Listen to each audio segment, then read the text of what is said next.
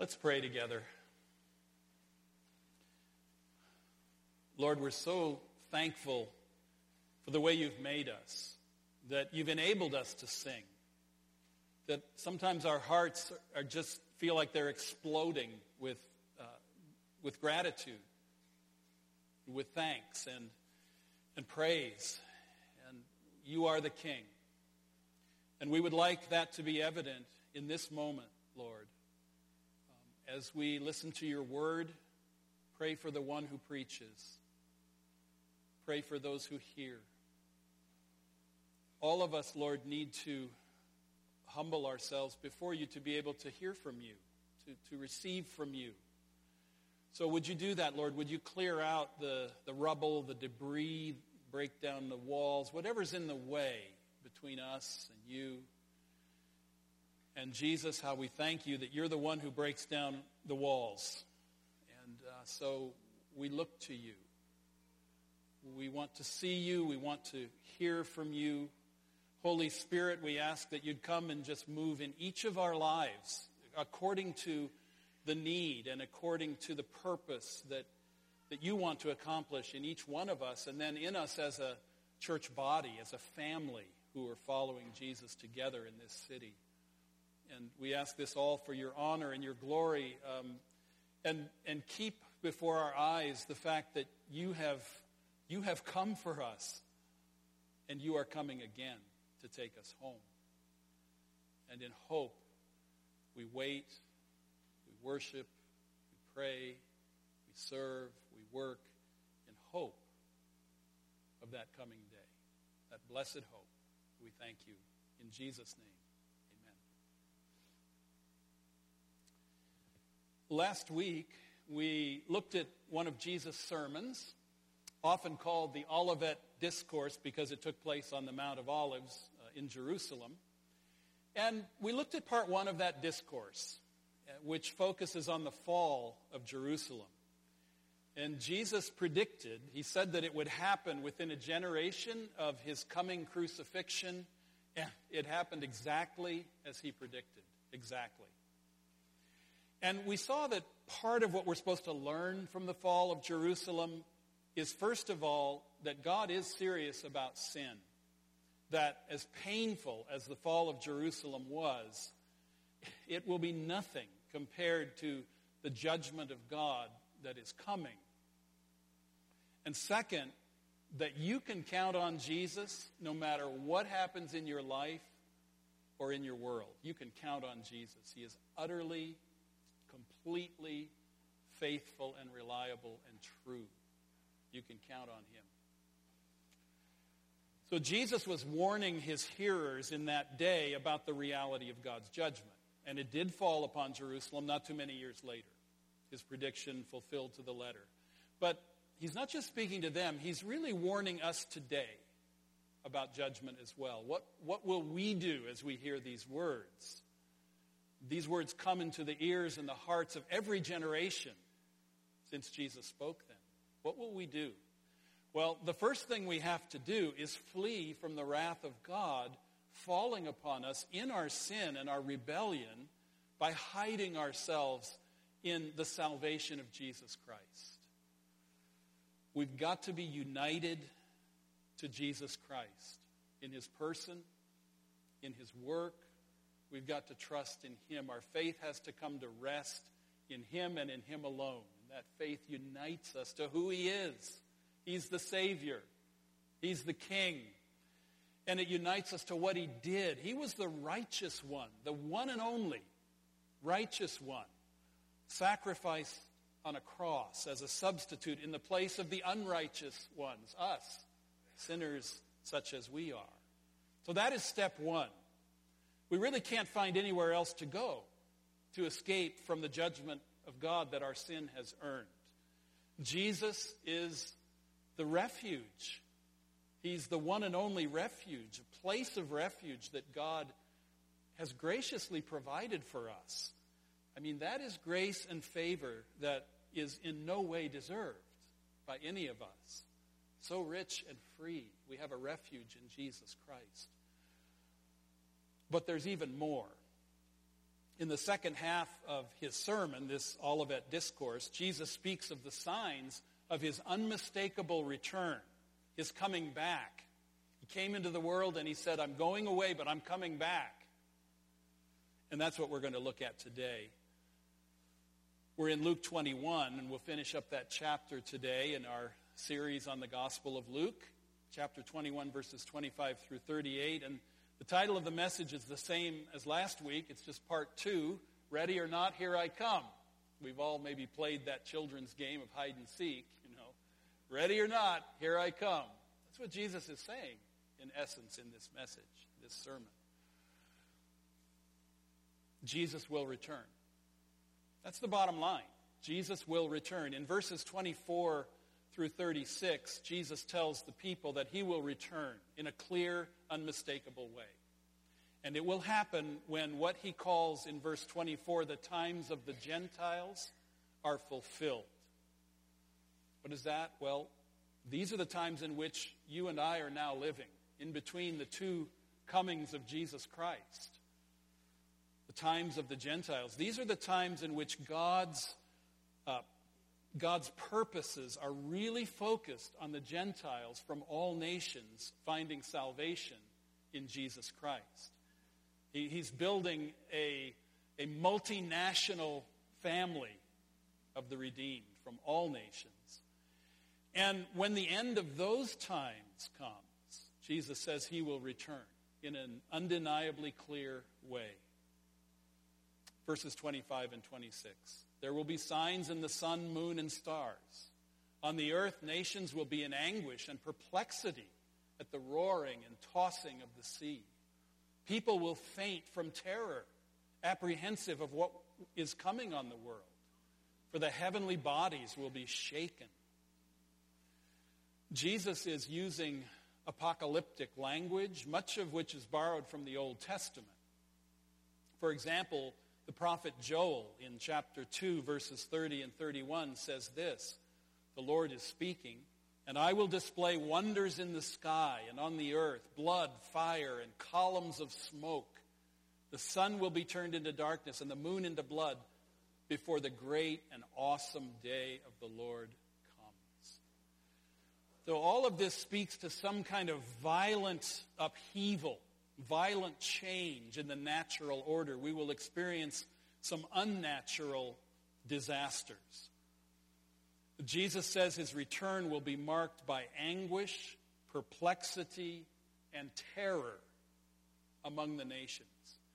In other words, there will be some kind of widespread panic going on throughout the nations, throughout the whole earth. Have you ever seen thousands of people panic at once? You know, the world has become such a global village in our day that, you know, everybody taking videos on their phones that we have seen. We have seen thousands of people panic all at once when a tsunami or a hurricane or a tornado or an earthquake strikes. We have seen that. So just imagine five or six billion people in a state of panic worldwide all at once. Uh, we don't know how long this widespread panic will continue. But amidst this universal confusion, verse 27 tells us that Christ will appear in an unmistakable way. At that time, verse 27, they will see the Son of Man coming in a cloud with power and great glory. Of course, that's a reference to Daniel, the Son of Man coming, you know, to the Ancient of Days and He's the one, the only one worthy of praise and worship and honor from the nations. That's what Jesus is looking forward to. And how different Jesus' second coming will be from his first. He won't come as meek and lowly, but with power and glory. He won't come riding on a donkey, but on a cloud. He won't come bearing a cross, but a sword. So, what are we supposed to do? In the light of all this? What are we supposed to do? How should we respond? Well, first, we must be ready. He's telling us these things so that his people people get ready. We must be ready. That's the first order of business. As God's people, people following Jesus Christ, we must be ready. Jesus tells us that we must look up in hope. It's really a very different kind of looking up. It's not a looking up in terror, you know, in contrast to, to those all around the world who will be in a state of panic. It's a looking up in hope. Verse 28. This is an amazing verse. When, when these things begin to take place, stand up and lift up your heads because your redemption is drawing near. I mean, Jesus came to redeem us at, on the cross at that first coming, but he's coming back a second time, and our full redemption will be revealed, and part of that will be a new heaven, a new earth, new bodies, new everything. He says, I'm making everything new. What a day that's going to be. Look up in hope because your full redemption is drawing near. So, man, we get to look up in hope. Something wonderful is going to be happening. As long promised by God, our complete redemption will be drawing near, and we're about to be delivered. So many things in this world that we know we haven't been delivered from. You know, our ultimate destination, our ultimate condition is not in doubt because of Jesus Christ, but oh, there's so much from which we need to be delivered in our brokenness. Well, it's coming. And that's something to look forward to, to get ready for, to anticipate. The closest thing to this I can think of, and it's not that close, is a wedding. But the Bible does use that kind of imagery. Uh, three of our four sons are married, and the fourth is getting married this summer. There's nothing quite like it. There's that amazing moment when the groom is up front and he's just waiting for his bride. And man, he's got that look on his face. He's just goofy. He's just ready, you know? And there's that amazing moment. The doors are closed in the back, hiding her from his sight. And man, then when they swing those doors open and she steps out into view, well, both the bride and the, and the groom, where do you think they're looking? They, you know, they're kind of looking around. Man, their eyes just lock on each other. There's nobody else in the room at that point. Their, their eyes just lock on each other. She's ready. She's beautiful, dressed in white. Man, what a sight. What a moment. When Christ returns as our bridegroom, we're going to lock eyes on him. We're just going to lock eyes on him. There could be things just falling apart all around us. Doesn't matter. We're going to lock eyes on him. He's going to lock eyes on us. Man, what a moment that will be. How should we respond? We should be ready. Second, we should recognize the signs. Jesus is telling us these things so that we would recognize them when they happen. Um, we need to be able, ready to recognize the signs of our Redeemer's return. So in his sermon, uh, he, Jesus is talking about when all of this will happen. What are, what are some of the things he wants us to know? Verses 29 through 33, he told them this parable. Look at the fig tree and all the trees. When they sprout leaves, you can see for yourselves and know that summer is near. Even so, when you see these things happening, you know that the kingdom of God is near. Truly, I tell you, this generation will certainly not pass away until all these things have happened. Heaven and earth will pass away, but my words will never pass away. Jesus says that when these final cosmic signs are taking place, then we'll know that the time of his return is here. Now, notice, I want you to notice, though, he doesn't give us like a code book he doesn't give us a calendar or a clock ticking down to an exact time. It's not like the TV series 24 or 24 Legacy. Hey, I'm a big fan. I love that ticking clock, you know, with that thudding sound as it ticks. Well, we don't get a clock. We don't get a clock ticking to a set time that we can know precisely. God knows. But we don't get that clock ticking precisely to the time when Christ will return. We don't want to be distracted by trying to figure that out. Now, I think there's a confusing part here. He goes on to say, This generation will certainly not pass away until all these things have happened. Well, this has confused a lot of people. What does he mean by this generation? Is it the people he was talking to? If so, Jesus was wrong. He did not return while they were still alive. I think it's pretty safe to conclude that Jesus is right. And Jesus is talking about a different generation. Some of the things earlier, he talked to the generation of that day.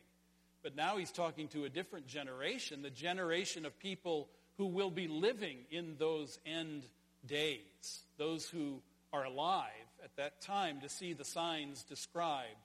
They would not die off, that generation, before Christ returned.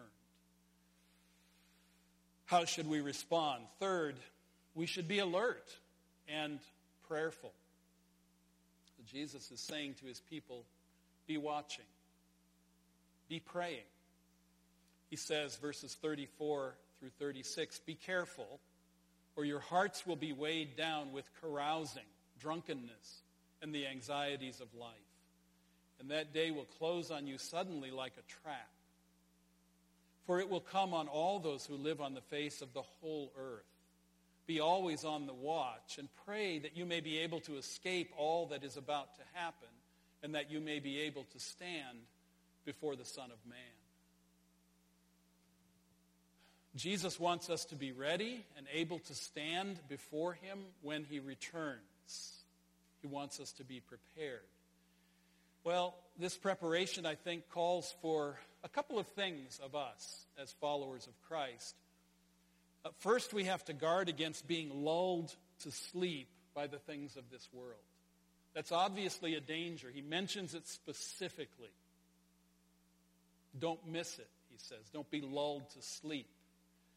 The things of this world, this includes worldly pleasures, but it also includes worldly anxieties. And we've got plenty of both going on, don't we, in our culture? For example, he speaks specifically, he says we need to avoid dissipation or excess. He speaks of drunkenness. How many of us are drunk on the things of this life. We have our families, homes, cars, clothes, vacations, bills, jobs, retirement plans, not retirement plans, TVs, computers, phones. In, in so many ways, life seems so good. We're drunk on these things and we don't even know it. Jesus says we must not be so preoccupied with the things of earth that his return becomes nothing more than an afterthought or a mere theological point. Secondly, Jesus says we've got to keep alert and pray for the strength to escape all these things he's described. And he doesn't mean escape in terms of not having to go through them. We talked last week about how he doesn't make a promise that God's people will be bubble wrapped during these, these terrible times. Not escape in that sense, but escape in the sense of standing firm against the temptations that will strike at that time. We're in a battle. We're in a battle today, and that battle will intensify at the time of Christ's return. It's not easy to follow Christ in a broken, collapsing, and yet seductive world. We can't do it ourselves. We have to be completely dependent on Him, and we have to help each other. Prayer is the answer to those who wonder if they will be able to make it through all of this without denying Christ. Prayer and the community of God's people. We are in this together to the end. And so, really, I think that means keep walking and talking with Jesus and his people the whole way through each day, and you'll make it when the great day comes. You'll be used to it. It will be your way of life at that time because it's your way of life now. You can't suddenly slap on a new way of life when the world is collapsing. So keep going one at a time with your eyes on Jesus, walking together you see, this is not a sprint we're involved in. This is really a long distance marathon. Marathon runners, they train hard to be as prepared as possible. But they say there's a part of a marathon that's always hard to prepare for. I've never run one, and I certainly can't now. But a marathon is just a little bit over 26 miles. But I have heard that experts tell you not to run over 20 miles in your training. And so that means the last six miles of a marathon are kind of no man's land. You don't really know what it'll be like. You don't really know what you're getting yourself into. You may hit a wall. You may have cramps. You only know that it's going to be tough. But you also try to believe that if you train hard enough, well enough, you'll be ready to keep going and be able to cross that glorious finish line at the end of the race. You know, we read a passage like Luke 21, our text today, and it's like we're reading about the last six miles of a marathon. We know it's going to be hard, and we know that there's, there's nothing we can do now to exactly replicate what it will be like then. It's impossible. We're going to have to live by faith then as now. But Jesus has told us what to look for and how to be prepared, how to cross that finish line. We prepare by being wise and discerning about the false claims of religious hucksters. Uh, we prepare by resting in the fact that God is sovereign, God is in control, and whatever happens to us, it's part of God's good plan. We prepare by trusting that He is creating opportunities for us to bear witness of Christ, our Savior, and that He'll give us the words we need when we need them. We prepare by learning to endure hardship now, so that when greater hardship comes, we know the feel of it, and we won't fall by the wayside. We prepare by refusing to allow ourselves to buy the lie that the things of this world are the most important things. We prepare by praying each day for God's strength to face whatever uh, the last six miles of life or history may hold for us. We prepare by finding our identity, our purpose, and our worth in Jesus Christ instead of in the things of this world we can possess or we can produce. We prepare by being motivated by the love of God in Christ for us and for other people instead of being motivated to do what we do out of fear or guilt or pride. We prepare by quietly resting in the approval of God we have received in Christ, no matter what is going on, instead of anxiously striving to earn the approval or avoid the disapproval of others when things are stressful and unsettling. We prepare by trusting our lives completely into the care and the control of Jesus Christ today. In this day, we start now, come what may. So that when come what is so bad we cannot imagine it, we know that He is good and we know that He is able. Do you know that God is good and that He is able? Do you know that in Jesus Christ? Do you know that He is fully available to you right now, whatever is going on? Have you made yourself fully available to Him right now? So that you're used to that as a way of life, when, even when life may feel like it's being shaken to pieces. One day it will be. I think that's the point of the last two verses of Luke 21 verses 37 and 38, that Jesus is available to us now. You're, you're not on hold until he returns. This is not a, you know, a, hiatus until you're in his presence. My friends, Jesus is fully available to you right now in this moment and in every moment. Verses 37 and 38. Each day, Jesus was teaching at the temple, and each evening he went out to spend the night on the hill called the Mount of Olives. And all the people came early in the morning to hear him at the temple. You see what's going on there? Everybody knew where Jesus was all the time. Jesus made himself available to those who were seeking him. It's the same today. He's right here. He's available for you, right here, right now. And so the question is are you coming to him, listening to him, seeking him, giving him your heart and your life today? That's really the only way to get ready for his return. Because if I'm not used to listening to him now, following him now, seeking him now, looking to him now, surrendering to him now, I will not be ready when he returns. That's the call. There's a poem I love, and I'll end with this. In his poem, Let Me Get Home Before Dark, Robertson McQuilkin writes these words, and with this I'll, I will close. Let me get home before dark. It's sundown, Lord.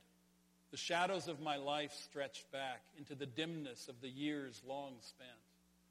I fear not death, for that grim foe betrays himself at last, thrusting me forever into life, life with you, unsoiled and free. But I do fear. I fear the dark specter may come too soon, or do I mean too late? that I should end before I finish, or finish but not well, that I should stain your honor, shame your name, grieve your loving heart. Few, they tell me, finish well. Lord, let me get home before dark. Let me get home before dark.